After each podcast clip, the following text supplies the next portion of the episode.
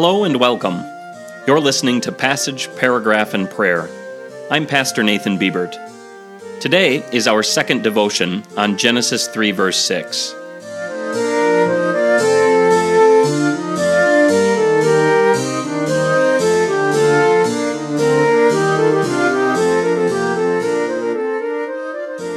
Listen again to Genesis 3, verse 6.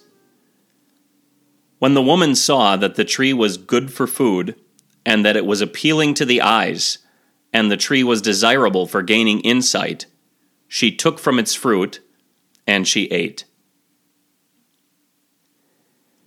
Another point that we should note here, which the reformer Martin Luther was also fond of noting so often, the devil likes to use our senses to deceive us.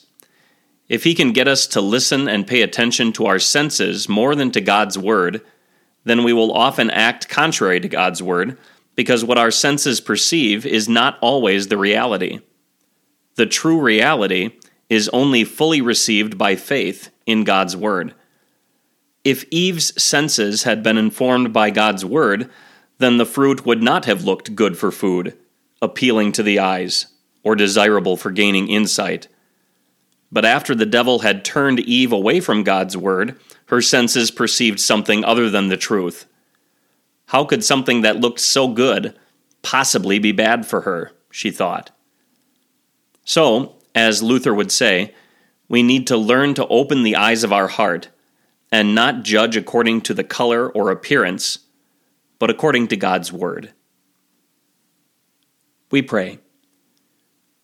Lord, when everything appears to be contrary to your word.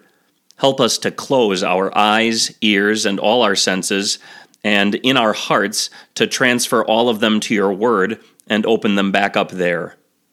Help us in this way both to trust your gracious promises and to trust that your instructions and commands are far superior to the world's advice and wisdom.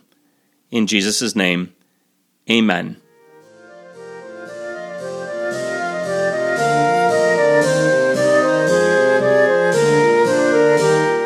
Passage, Paragraph, and Prayer is a podcast of Trinity Evangelical Lutheran Church in Winner, South Dakota.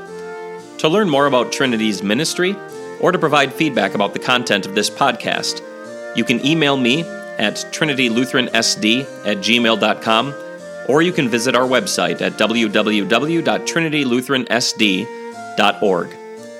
Until next time, thanks for listening.